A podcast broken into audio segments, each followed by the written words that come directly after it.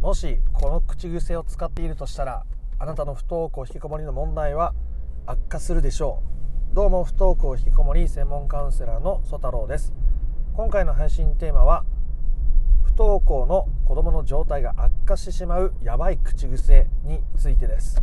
口癖っていうのはついつい言ってしまっていることですね。このついついっていう無意識のうちにやっていることによってお子さんの不登校の状態を悪化させたり登校の問題を悪化させてしまうことがあるんです。子供に学校にいてほしいとかこういうふうに振る舞ってほしいとかこういう態度でいてほしいとか親として願う気持ちがあるということはよく分かります。僕も一人の子供の親としてですね、えー、なのでどういう口癖を使ってるとやばいのか何でその口癖がやばいのかどうしたらその口癖を手放していけるのかというところまでお話をしていきたいなと思いますのでそうすることで不登校が本質的な解決へ向かっていくというお話でございます。是非最後まで聞いてみてください。そして今日も車を運転しながらドライブ気分で配信をしております。ということで早速本題に入りたいと思います。どんな口癖なのか。それはですね〇〇させようとしてるんですけど〇〇させてるんですけど〇〇させようと思うっていうこの「させよう」っていう言葉ですね。これが口癖になってるとめちゃくちゃやばいです。これは実際に僕がクライアントさんとしてお金払ってもらってセッションしてるクライアントさんでも使ってることがあるぐらい無意識に使っちゃうもんなんですが、えー、これは非常に危険ですね。なぜならさせるってもう主従関係ができちゃってるじゃないですか。主従関係こう上下関係ができちゃってるわけですね。親が上で子供が下だっていう構図ができてるわけです。そうすると子供からすると反発が起こるわけですよね。特に思春期って、えー、こう親からのルールからこう脱して、えー、親子が対等な人間関係を作っていく大切な時期なのでだからまあ友達が優先になったりする子供たちが多いわけですけどそんな時に親から上から言われようもんならさらに親に対して信用ならんとか信頼できんとかこの人の話を聞いても無駄だとか話をしても無駄だって子供はどんどん嫌な気持ちを募らせたりストレスを抱えたり、えー、不登校引きこもりが悪化してしまうような状況になっていってしまうわけです。この「させる」っていう言葉が上下関係につながっているってことを意識することですね。あの親御さん自身にその気がないと思ってても、まあ、知らず知らずのうちにそういう気持ちがあったり知らず知らずのうちに癖で使ってたりすると結果的に不登校の状況を悪化させてしまうってことをまず気づくことが大事ですね。これ自分がそういうふうに考えてるんだなとかそういう言葉を使ってるんだなって気づくのがまずすごい大切なんです。えだってまだ子供だしとかだってまだ小学生だしとかだってまだ中学生だしって思うかもしれませんがあのお子さんといえどもですね一人の人間なわけです。年齢が違うでも対等な人間年の離れた友人くらいに思う部分がないと不登校引きこもりっていうのは本質的な解決しないわけですね。で年の離れた友人だとしたら何々させようとかならないじゃないですか。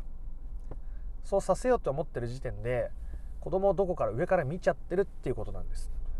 で、えー、まず自分がそういう口癖を使ってるな考えてるなってことに気づくことです。そしてなんでそういう言葉を使うのかっていうことをちょっと考えてみてください。そこの中には親が子供を導いてあげないととか子供は何も分かってないんだから親が言ってあげないとみたいな上から目線の気持ちが少なからず含まれているはずなんですね。上から目線っていうとですね、まあ、反発する方もいらっしゃると思うんですけど自分が子供よりも上にいるっていうことをいう考えがあるってことを認めないと、まあ、結局は本質的な解決にはたどり着けないので、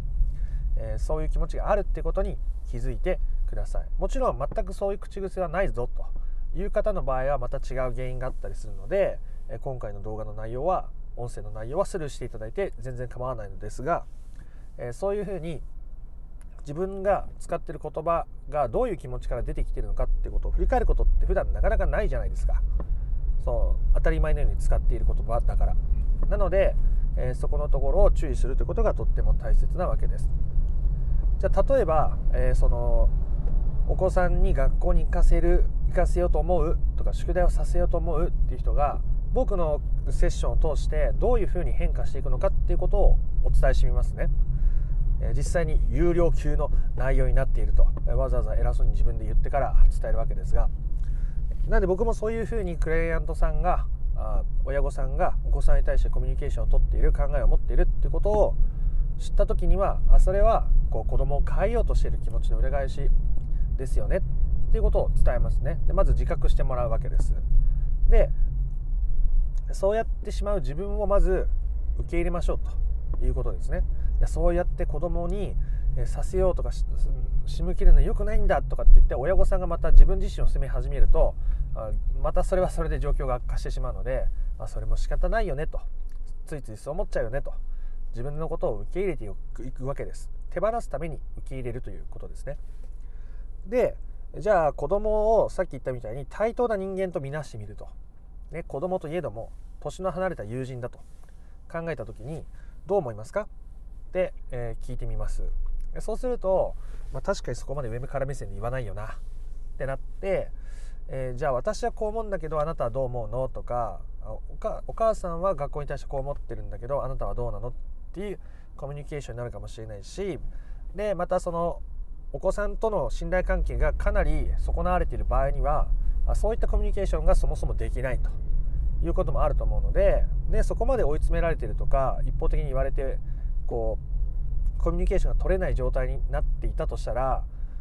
もし友人だとしたらそっとくショックじゃないですか。あ自分が今までちょっといろいろ言い過ぎたせいでこういう関係になっちゃったんだって気づいたらそっとしとくっていう選択肢も全然いいと思いますし年の離れた友人として見るっていうことを強くお勧めします。本質的な解決にたどり着きたいのならばという条件付きですが。なのでこういうことをやっていくことによってお子さんとの関係が今までの変えなければこうしなければこうあってほしいっていう願いから対等な人間関係に移り変わってこの子はこうしたいんだね。私はこう思うんだ。私はこうしたいんだ。私はこう生きていくっていうふうに、えー、お互いを尊重して特にあなたがあなたを尊重する生き方っていうのに切り替わっていくわけですね。そうすると不登校の本質的な解決に向かうことができるという寸法なわけでございます。今回の配信はやや短めになりましたがあざっとまとめてみますね。えまず自分やばい口癖お子さんの不登校の状況を悪化させるやばい口癖は何々させようとかさせてるとか相手をこう自分の思うように動かそうとする言葉を使っているってことがやばい口癖です。相手を変えようと思っている以上上下関係の人間関係になってしまっていてそうするとお子さんの反発が生まれたりそれに耐えることで強いストレスを抱えることになってしまったりするので非常に状況が悪化してしまうということですね。でまずその口癖に気づくこと。そしてその口癖を使っている自分の気持ちに気づくこと。変わってほしいこうあってほしい。こうじゃなきゃダメだ。私が言ってあげないと。という気持ち。不安や恐怖とかこうせねばみたいな気持ちが自分の中にあるってことに気づくことが大事ですね。で、えー、その後に自分が親御さん自身がお子さんと対等な目線で物事を見れるか。一人の人間同士だと。一人一人の人間同士だということを踏まえられるのか。年の離れた友人だとしたらどんなふうに関わるだろうということを考えてみることですね。ということをやっていくことによって本質的な解決にたどり着くというお話でございました。えー、これをやってもなかなか子供に対しての気持ちを手放せないよっていう方はですね説明欄の公式 LINE から不登校引きこもり解決のための三種の神器という無料動画セミナーをプレゼントしているところがあるので URL をタップして、え、公式 LINE を友達追加するとお渡しができるようになっておりますので登録してみてください他のあの動画とか音声でも気持ちの手放し方についてお伝えしているものがたくさんあるので、えそういうものを探してみるのもいいと思います。えということでですね、えまた、別の配信でも不登校引きこもりの本質的な本質的な解決方法について、えお伝えしておりますので興味のある方は今のうちにチャンネル登録やフォローをしておいてください。いいねやコメントも楽しみにお待ちしております。